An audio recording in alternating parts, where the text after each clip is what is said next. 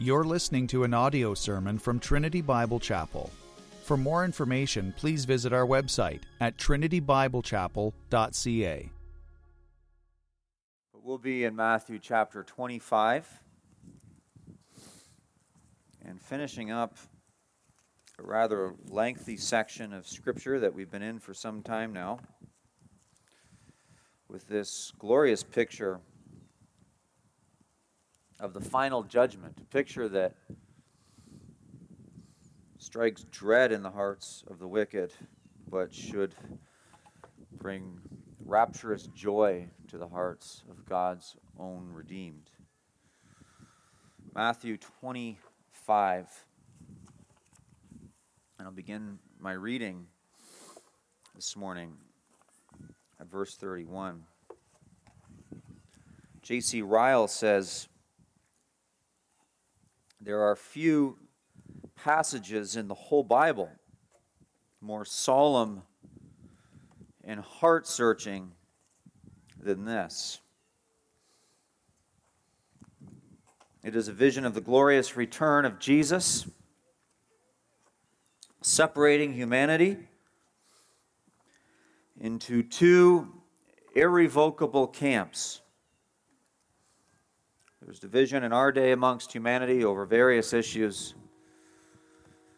But this is a division that will take place on the last day that will be irrevocable. It's a permanent division. The camp of the blessed and the camp of the cursed. Those entering eternal bliss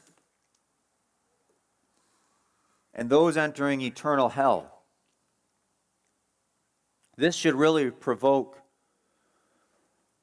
one question in each one of our hearts. As you listen to the preaching of God's Word, you should be asking yourself, which one, which one am I? Am I among the cursed? Or am I among the blessed? Am I among the ones who will enter the eternal bliss and joy of God, or am I among those who will enter the eternal torments of hell? Which one am I? Which one are you?" Matthew twenty-four, verse thirty-one. "When the Son of Man comes in his glory and all the angels with him, then he will sit on his glorious throne. Before him will be gathered all the nations, and he will separate people one from another as a shepherd separates the sheep from the goats. He will place the sheep on his right, but the goats on the left. And the king will say to those on his right, 'Come, you who are blessed by my Father. Inherit the kingdom prepared for you from the foundation of the world. For I was hungry, and you gave me food. I was thirsty, and you gave me drink. I was a stranger, and you welcomed me. I was naked, and you clothed me. I was sick, and you visited me. I was in prison, and you came to me.' Then the righteous will answer him, saying, 'Lord, when did we see you hungry and feed you, or thirsty and give you drink? And when did we see you a stranger and welcome you, or naked and clothe you? And when did we see you sick or in prison and visit you?' And the king will answer them, 'Truly I say to you, that you did it to one of the least of these my brothers, you did it to me.' Then he will say to those on his left, 'Depart from me, you cursed, into the eternal fire prepared for the devil and his angels. For I was hungry, and you gave me no food. I was thirsty, and you gave me no drink. I was a stranger, and you did not welcome me, naked, and you did not clothe me, sick and in prison, and you did not visit me.' Then they also will answer, saying, 'Lord, when did we see you hungry or thirsty or a stranger or naked or sick or in prison and did not minister to you?' And he will answer them, saying, 'Truly I say to you, as you did not do it to one of the least of these, you did not do it to me.' And these will go away into eternal punishment, but the righteous into eternal life. Father in heaven, we invite you to fill our hearts this morning, that your presence would come to us so that we would sense your holiness and your greatness, that we would be consumed with a vision of this day that all of creation and all of time points to. This day, when all men and women and children are gathered before this great throne of our exalted Lord, the Son of Man. And this day that will settle all days, when the righteous shall inherit eternal life and the wicked shall be cast into that lake which burns perpetually with fire. Save sinners today and strengthen your church and move with power among us. In Jesus' name, amen. We're finishing up and concluding a longer section of Scripture here that really began with the triumphal entry of Jesus Christ into Jerusalem in Matthew chapter twenty-one, verse one. So this is bringing to completion about five chapters of Scripture. It's Jesus enters Jerusalem. Jesus spends his time in the temple. Jesus leaves Jerusalem, and on his exit from Jerusalem, he speaks to his disciples from the Mount of Olives, where we find ourselves today. So this wraps up that section of Scripture. It's taken us a year to get through that section. I actually looked at my notes, and it was August the eighth, two thousand twenty-one. We were out on the field over here when we started this section. And so here we are today, completing it. It ends also a smaller section that began in chapter twenty-four, verse one, known as the Olivet Discourse, where Jesus prophesies the destruction of Jerusalem and the temple, and then prophesies his second coming. All of this is recorded in this section. An even smaller section, this wraps up today, specifically dealing with the second coming, which occurred in a series of parables.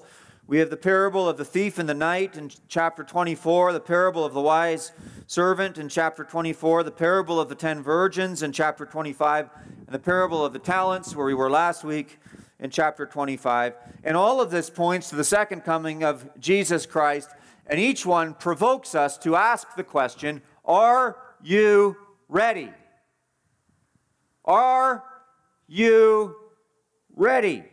Are you ready for that day? And this section, if any of the sections, if any of those parables, and this Olivet Discourse, if any of them provoke the question of your own readiness before God, this statement of prophecy in today's text should do it. You haven't asked that question yet. You should today. Are you ready? Are you ready to meet Jesus? The parable of the talents last week likely prompted another question in your mind. It should have. And the question that it likely prompted in your mind last week is, what type of investment is God looking for? He's talked about investing your talents wisely, and how the master returns and, in that parable, rewards his servants on the basis of how well they invested their talents. A couple of the servants invested them quite well, then one servant just buried them, and he was cast out into the other outer darkness, but the other two servants were rewarded. And so it really should, as I ask, what are you ready? I'm also asking, how have you invested your spiritual resources?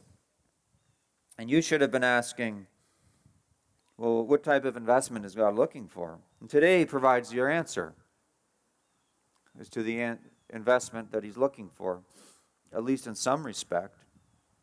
And here's what he's looking for. As God looks out on you, he's asking this question. Do you love his people?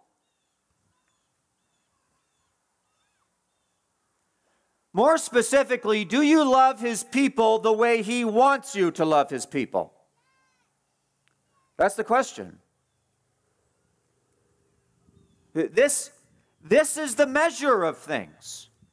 Now, you're going to get into heaven on the basis of the grace of God giving you the second birth and forgiveness of sins. That's how you're going to get into heaven. It's not going to be by your works that you get into heaven. But if God's grace touches your life in a saving way, he will change your heart so that you love his people the way he wants you to. It's not salvation by works, but it is salvation by grace, and it's a grace that changes us from the inside out, so that those who have saving faith, which is a gift of grace, produce the works of righteousness that verify that faith and that grace is active. It actually gives assurance. There's assurance available to those who have fruit. If you have the fruit of righteousness in your life, you should have a message of assurance today. There should be a bit of introspection that takes place. You should be asking yourself, do you have the second birth? And to those without these tokens of God's grace in your life, namely these works of righteousness that he's speaking of in this text, there should be a cry for mercy. And in fact, I think this text should prompt every single person that can hear me today to cry out to mercy, uh, cry out to God for mercy, and, and just beg God, oh God, have mercy on me, a sinner. These texts are to reduce us to beggars for mercy. They're to reduce us for beggars of mercy. God have mercy on me. If you leave the service today and you leave the sermon today saying, God have mercy on me, a sinner, that is a good thing. That is a good thing.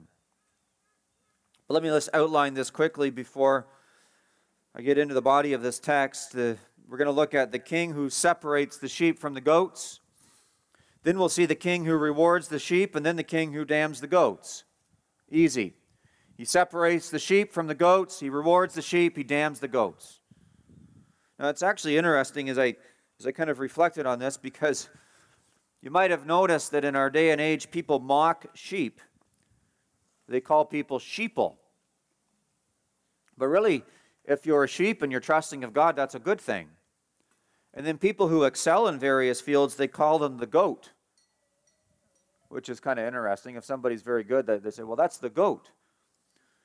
Well, that seems to be the inverse of what Scripture is telling us. Because tell, Scripture is telling us that the goats go to hell and the sheep go to heaven. So just keep that in your mind. But regardless of that, it's not a major issue, but it's just something I thought I would point out. The Bible tells us that at the last day, the Lord Jesus will arrive, and this King, Jesus Christ, will separate the sheep from the goats. Verse thirty-one through thirty-three, a vision of the final judgment, the glorious return of Christ, and the final separation. Verse thirty-one, it tells us that the Son of Man will arrive. When the Son of Man comes in his glory, this is the exalted Christ of Matthew chap- or sorry, of Daniel chapter seven. He arrives in glory, and he arrives for judgment. It tells us, he comes in his glory, okay? And all the angels with him. He has this glorious entourage. Then he will sit on his glorious throne. You have this picture. And if any picture in the Bible should prompt you to worship God in Christ, it's this picture. Picture it, won't you? You have Christ descending from the heavens. Scriptures tell us his eyes are like fire, and he's shining as bright as the sun as he returns bodily, eyes piercing. His body is as shining as the sun, and not only is he shining as the sun, but he's surrounded by an entourage of thousands upon thousands upon thousands of glorious angels, angelic beings, that they themselves radiate glory. And so picture this, if you will, the Lord Jesus descending from the heavens, as I have just described him, and he's coming to earth, and the whole world is beholding him. He's surrounded by the angels. The angels are standing there, and they're watching him, and what does he do? He sits down while all are standing. And he is the one that takes a seat. There is a splendor, there's a brightness, there's a brilliance, there's a radiance that is all compounded, as one commentator noted. There is a picture in the Bible that should prompt you to worship him, it's that.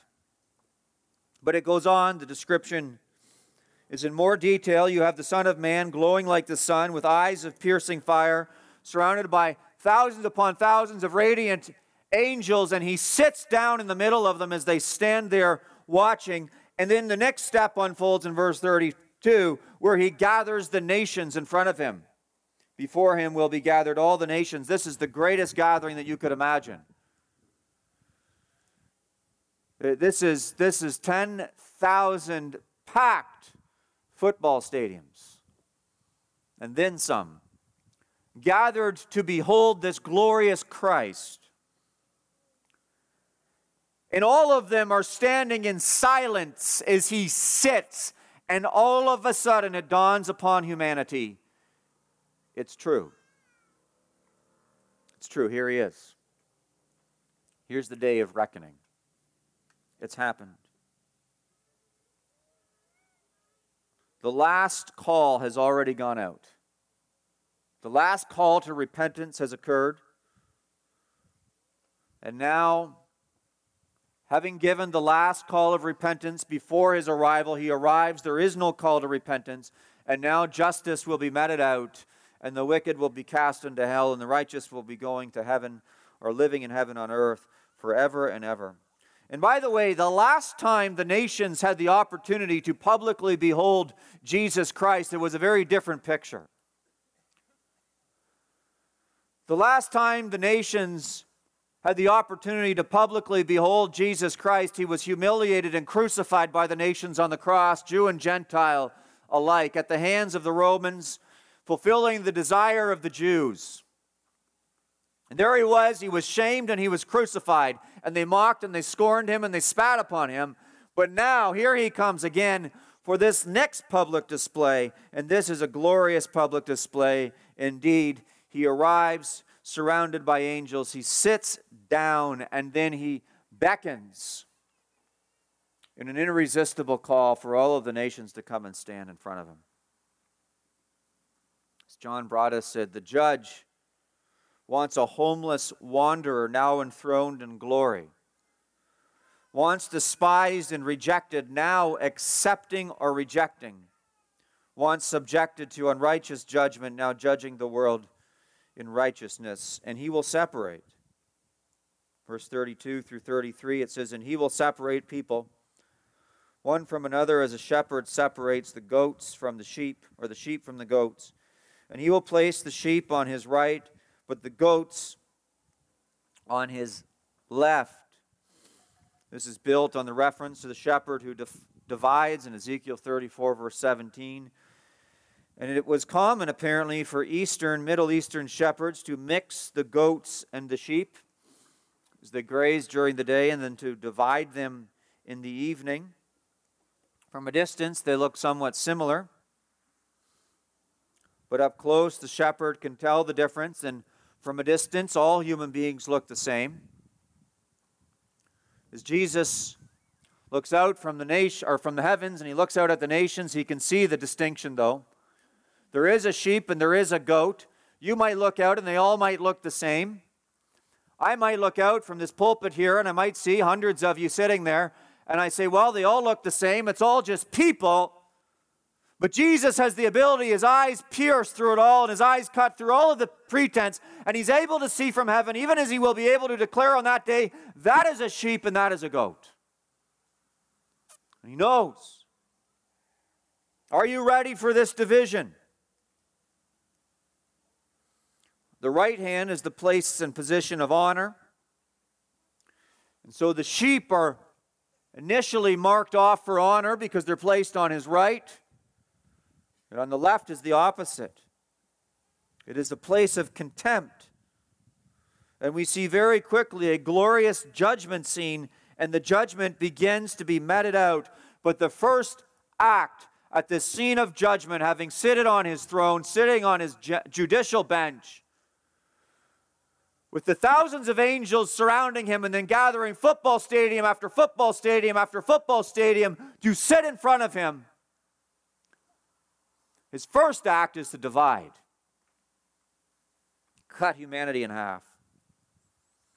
The sheep on the right and the goats on the left. The next step is he rewards the sheep. This is what happens next. This is his first declaration of judgment is the, the commendation towards the sheep. Son of Man, in verse thirty-four, it says, then the king will say, he's now referred to as the king, by the way. You might have noted the sermon series through Matthew, as long as it's been, is called The King Has Arrived. He's referred to as the son of David in chapter one, verse six of Matthew. He's referred to as king of the Jews by the wise men in chapter two, verse two. Matthew calls him king with an Old Testament quote in Matthew twenty-one, verse five. He's insinuated to be the king in the parable of the wedding feast, but this is the first time in all of the Gospel of Matthew that Jesus is referred to himself as king. Up until now, he has not said he's the king.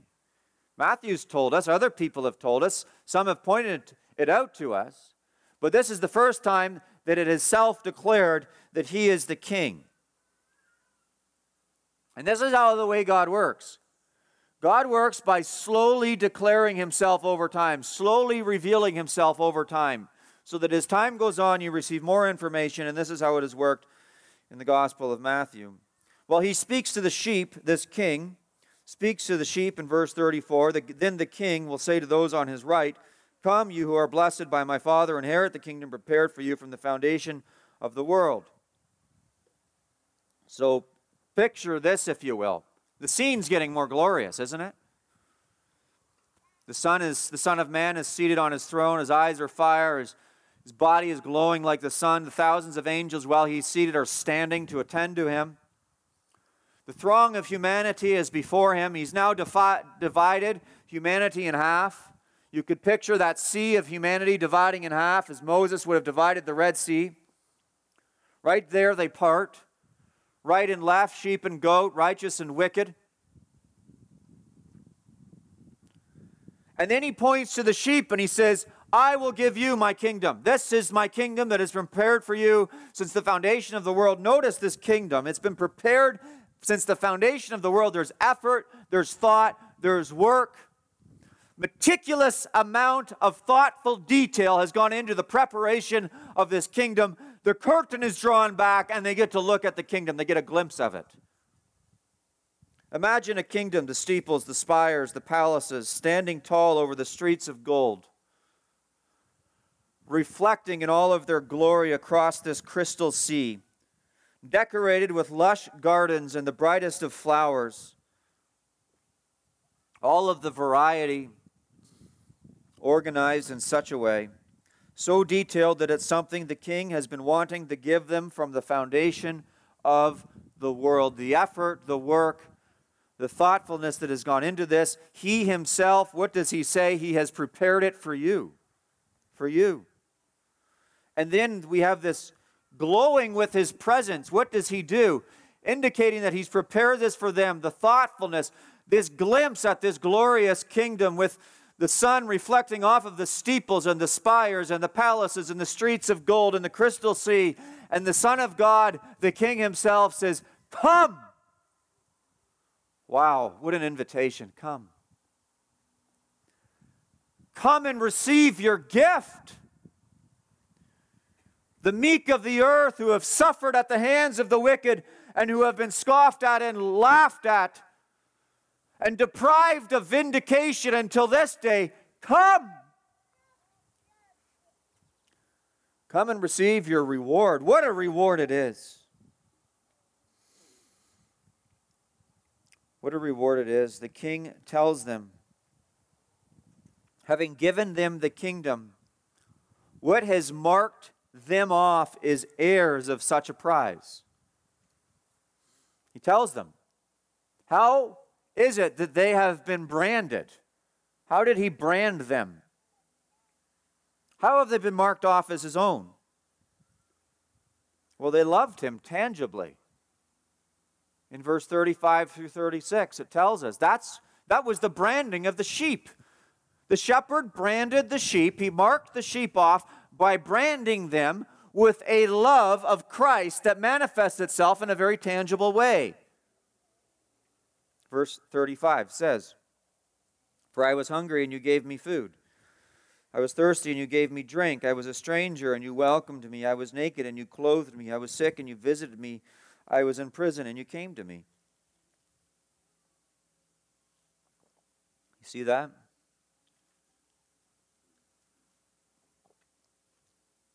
They saw that he was in need, and they cared for him. The sheep, however, revealing their meekness and humility, are actually a little shocked. They're surprised that he's speaking so well of them. In verse thirty-seven, they kind of retort back. They don't retort back saying, "Of course, Lord, we've earned it." They say, "What? We did that?" This is the meekness of the sheep coming through. The sheep are not boastful. The sheep give, and they don't even realize they're giving. It's just their nature to give. And in verse thirty-seven, it says, "Then the righteous will answer him, saying, Lord, we did. when did we see you hungry and feed you, or thirsty and give you drink? And when did we see you a stranger and welcome you, or naked and clothe you?" It's this, this question. They're such unpretentious, these sheep are. "And when did we see you sick or in prison and visit you?"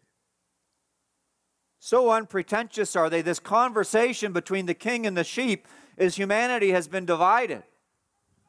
And he's sitting upon his throne with the thousands of angels around him, the football stadiums of people in front of him. Humanity divided, marks off his sheep, unveils with the curtain the kingdom of God, and says, "There it is, it's yours." And then he tells them how he's marked them off. They're such benevolent people towards his very own people. They've displayed a love for his people, and they just kind of retort back in awe, "Really? We did that?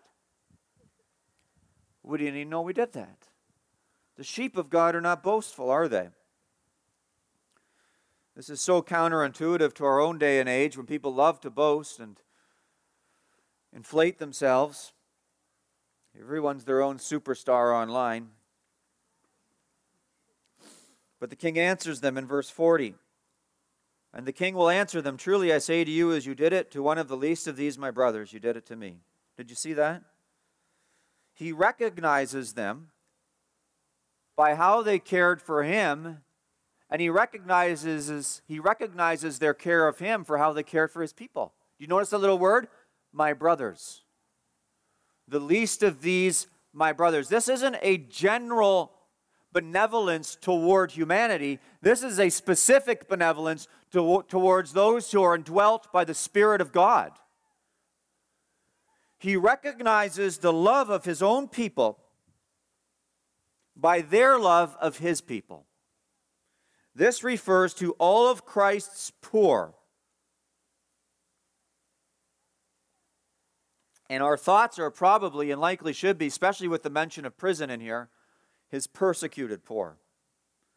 Especially the persecuted poor, but all of Christ's poor, but especially the persecuted poor. All of Christ's people. This is not a reference generally to humanity. This is a reference specifically to his people, his brothers. He so identifies with his people, and this has come up, by the way, before in Matthew chapter ten, verses forty through forty-two. He so identifies with his people that when we treat his people a certain way, he recognizes that is how we treat him. And then he distinguishes between these two types of humanity on the basis of how we treated his people in the day of judgment. Isn't that something? Now, having gone through our own persecution, not as strong as some have gone through it, in times past in other parts of the world, but nonetheless having experienced it, you can understand the, ex- the stigma that comes by associating with the persecuted. Oh, you, you really want to give food to those people? Oh, you, you really want to be around those people? Do you really want to identify with, with them? I mean, you know what they believe. You know what they do. you know what people say about them. Do you really want to be among those people who actually give food and help and benevolence and visit them when they're in prison? I mean, goodness gracious, they're in prison for a reason. They broke the law, don't you know? I think the insinuation here is that they're in prison because they're being persecuted for being in prison. Or they're being persecuted, and the consequence of their persecution, of their obedience to Jesus Christ, is they're in prison. Yes, they broke the law, but the laws were unjust, so they ended up in prison. This passage, by the way, I should just let you know personally. This passage personally, on a very personal level, it was one of the very first passages that came to my mind when James Coates was arrested. And Tim Stevens, by the way. And I saw so many Christians, so-called, and so many pastors slandering those two men on the internet. And I thought about this passage, and I hope you did too. I wanted to identify with them. Because this is, these are the people that the Lord identifies with. The, the people that are persecuted for righteousness. Your love for God's people, especially God's people when they suffer, is God's branding of you.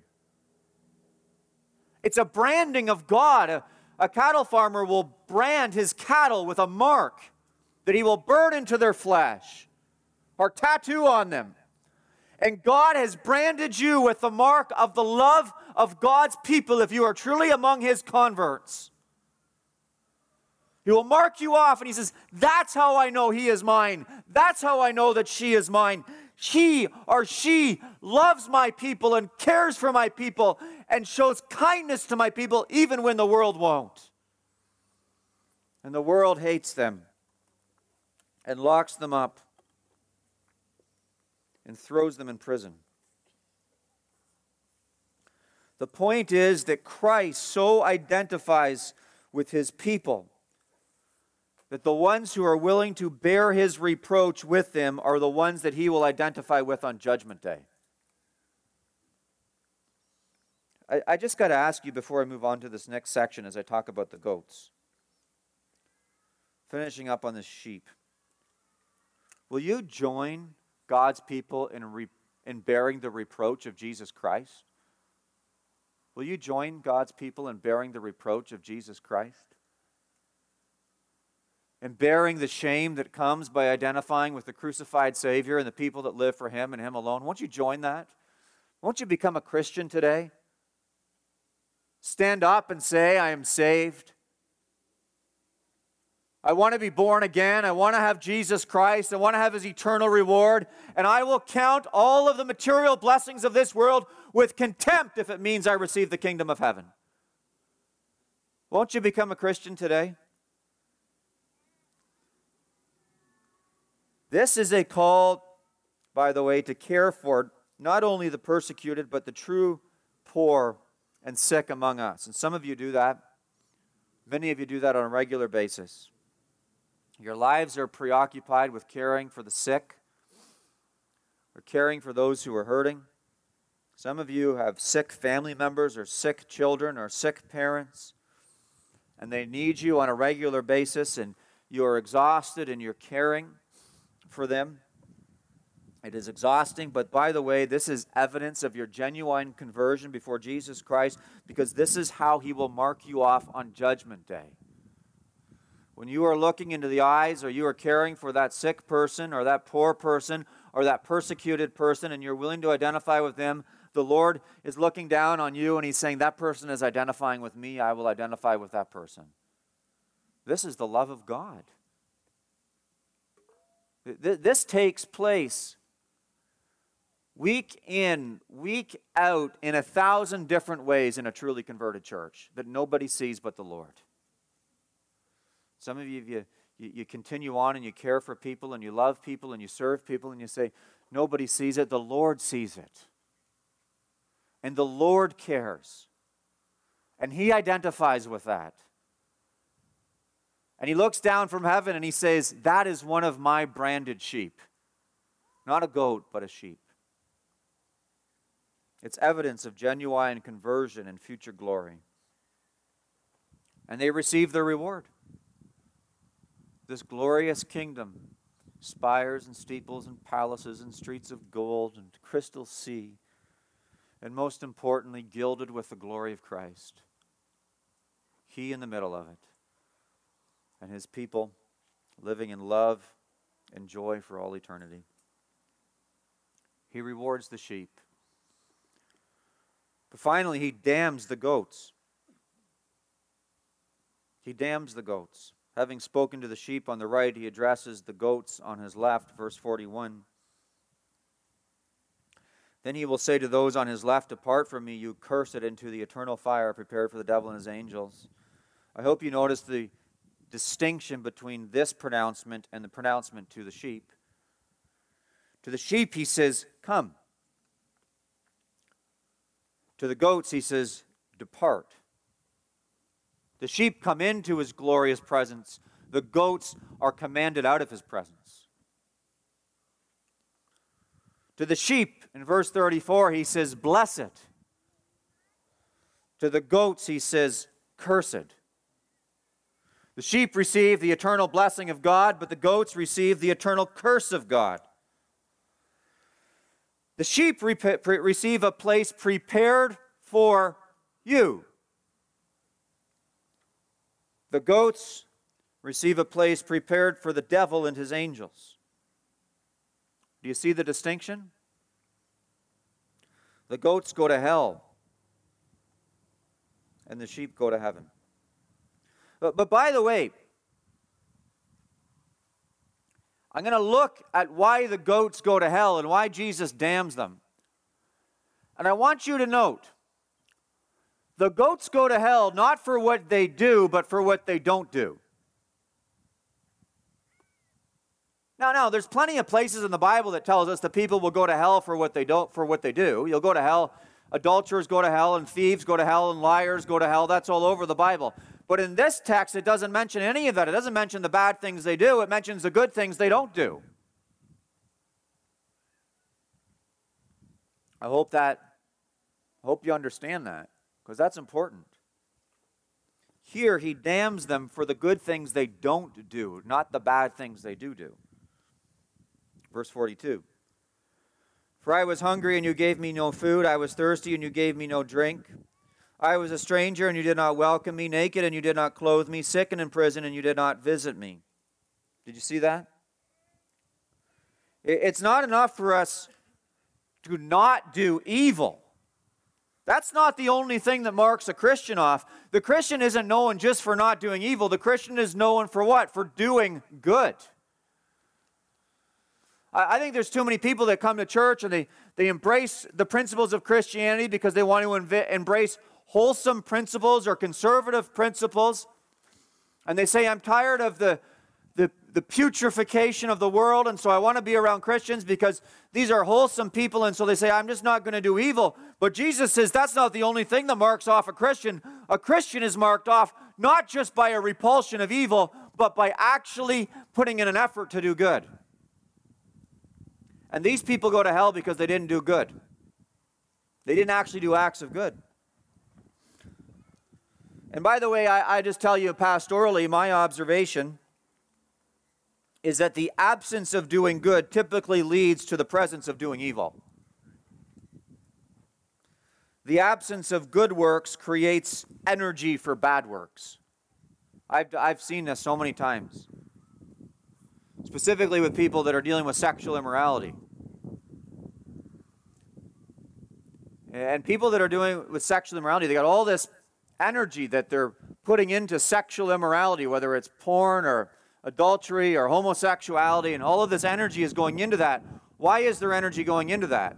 Because they're not putting energy into good. Their eyes are on themselves. And a sure telltale of, or a sure tell sign of conversion is that the eyes are no longer on yourself, but they're on God. But if they go to hell for not doing good, by the way, how much more will people go to hell for actively doing bad? And if these people go to hell for not doing good to God's people, how much more will those go to hell who do bad to God's people? Note their pride in verse forty-four. It says, "Then they also will answer, saying, Lord, when did we see you hungry or thirsty or a stranger or naked or sick or in prison and did not minister you? Notice their pretension, their pride. While the righteous weren't even aware of their good works, their humility, the wicked aren't even aware of their absence of good works, their pride. The righteous are busy doing good works because it's just how the Lord's made them up, and they're just doing it. They don't even realize they're doing it. And the wicked, they, they come to judgment day and they say, what? I didn't do any good works. Are you kidding me? This is a word to the self-righteous, the self-assured. The person who loves to pat himself on the back for his own good works. This is a word to you. Be careful, because the people that stand before God on judgment day that he damns, the goats, will be convinced that they've done enough good works to get into heaven, but they'll go straight to hell. This is, this is humbling stuff, full of pride and pretense.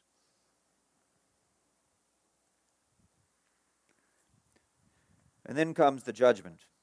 Verse forty-five. John Gill comments on it. Going into verse forty-five, I say, with a stern countenance and great resentment is one highly offended, and with the glory of a, of a judge, or the authority of a judge. Jesus says in verse forty-five, then he will answer them, saying, truly I say to you, as you did not do it to one of the least of these, you did not do it to me. He rebukes them. They had no regard for his suffering people. He has no regard for them. None. He said, where were you when my people were being persecuted? Where were you when my people were in need? Where were you when my people were hungry? Where were you when my people needed the essence of life, food and nourishment and clothing and hospitality? Where were you? And by the way, some of you might need to reflect, and some of the Christians within our community might need to reflect on the last two or three years. And if you stand before Christ on Judgment Day and he says, you didn't visit me when I when you were lonely and you didn't welcome the lonely, it won't work if you stand up and say, well, the government told me not to. Where were you when society was most lonely? Were you helping people? Or were you just following orders? The goats go to hell and the sheep go to heaven. Both are forever, by the way. Look at what it says in verse forty-six. This is the final pronouncement. And these will go away into eternal punishment, but the righteous into eternal life. Did you see that word eternal before each of them, modifying, modifying each noun there? Eternal punishment and eternal life. Did you see that little modification, that little adjective before each one? You know what that tells me?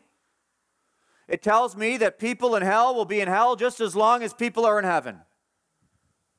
That surely as heaven is forever, so is hell is forever. That's what it tells me. The punishment of goats lasts just as long as the life of sheep. Both are forever, and both are eternal, and the sentence is pronounced, and that is it. There's no going back. Forever. It's a long word, forever. It's a long word. ten thousand years forever has just begun. ten billion years forever has just begun. one hundred billion years and forever has just begun. It's forever and ever and ever and ever and ever and ever and ever. It never ends. You'll be in heaven enjoying the glory of Jesus Christ for ten billion times ten billion years, and it will have just begun. And you will be in hell with the boils of your skin rotting away in the fires of hell for ten billion times ten billion times ten billion years, and it will have just begun. The microwave oven of hell is forever. And the glory of heaven is forever. The king separates the goats from the sheep. He rewards the sheep and he damns the goats. I just want to ask you a question. Are you a sheep or are you a goat? Are you one of Christ's or not? Are you ready to meet your Maker on that day or not? If you do anything with this life of yours, ensure that you're ready for that day. Are you ready? For those who suffer, for those who are lonely, et cetera, people you love have turned on you. I want you to know that in your suffering, in your loneliness, in your persecution, in all of it, if family has abandoned you, if friends have abandoned you, I want you to know that Jesus Christ identifies with his people. He loves his people. He himself suffered alone, and he himself identifies with his disciples who suffer alone. So much does he identify with those who suffer alone. So much does he identify with the lonely that in this text he counts them as his very own, identifying with them and their sufferings. Every time you suffer, if you feel you're suffering alone or not, understand this, that Jesus identifies, if you're in Christ, he identifies with your sufferings. He looks at you and he's right there suffering with you, identifying with them. And by the way, the Gospel of Matthew records at least two great judgment scenes. The first is in Matthew chapter seven, verses twenty-one through twenty-three. And there, what he does is he sends people to hell who claim to have done spectacular things for him. They've done miracles, they've prophesied, et cetera. Here, he sends people to hell who have done absolutely nothing for him, and he sends people to heaven who does who have done basically unnoticeable things for him. Do you know what that tells me? It tells me that this modern evangelical idea that if you're going to do great things for God, it's going to be big and spectacular and everyone is going to notice is somewhat bunk. The most glorious things that you can do for the Lord Jesus Christ are quite often done in the quiet place where nobody sees but him. And you sit back and you might have heard last Sunday's sermon, and you might have slunk down in your seat and you say, I've never done anything spectacular for Jesus Christ that anybody's really paid any attention to. That's not what he's talking about in this text. He's talking about who are you when nobody's looking, because he's looking. And he sees those little, otherwise, in the eyes of the world, insignificant little quiet deeds that you do in the quietness, and he is able to mark you off and brand you off as one of his own by how you quietly treat people that really can't do you any good, but how you quietly treat people who he identifies with. That is the mark of a disciple. Often the greatest things you can do for the king are the things that nobody else sees but the king. That's where the heart is tested. And if Jesus sends people to hell for not doing good for his people, how much more he will punish those who do evil for his people. Some, many of you, do good for those in need. You give to the benevolence in the church. You visit the lonely and sick. You give voice for the voiceless. You endure great hardship for your suffering family, relatives, or children, or otherwise. And Jesus sees it all, and he smiles approvingly. He's glad for it. He's thankful for it. He's thankful to see the fruits of the second birth in your life. But I got to ask you what this text, I think, is asking you. Are you born again? Are you ready? Are you ready? The second birth is not just abandoning the unwholesome behavior of this world. It is the miraculous heart change that gives not only the repulsion of evil, but it gives the desire for good. It gives the desire to do unrecognized deeds, deeds that are unrecognized by this world, but that the Savior looks down from heaven and he smiles upon. That's what the second birth produces. And a church of born-again people is a church that quietly cares for each other simply because that's what their hearts want to do. They don't even need to be told in a sermon because they're already doing it. And so I'll ask you what I've been asking you for these last many weeks here. As I state the fact that the Lord is going to return, he's going to sit, he's going to divide all of humanity into two groups of people, the sheep and the goat, and the angels are going to be surrounding him, and he's going to reward the sheep, and he's going to throw the goats into hell. I just have to ask you this one more time before we close off this section of Scripture. Are you ready? Are you ready for that day? Are you ready?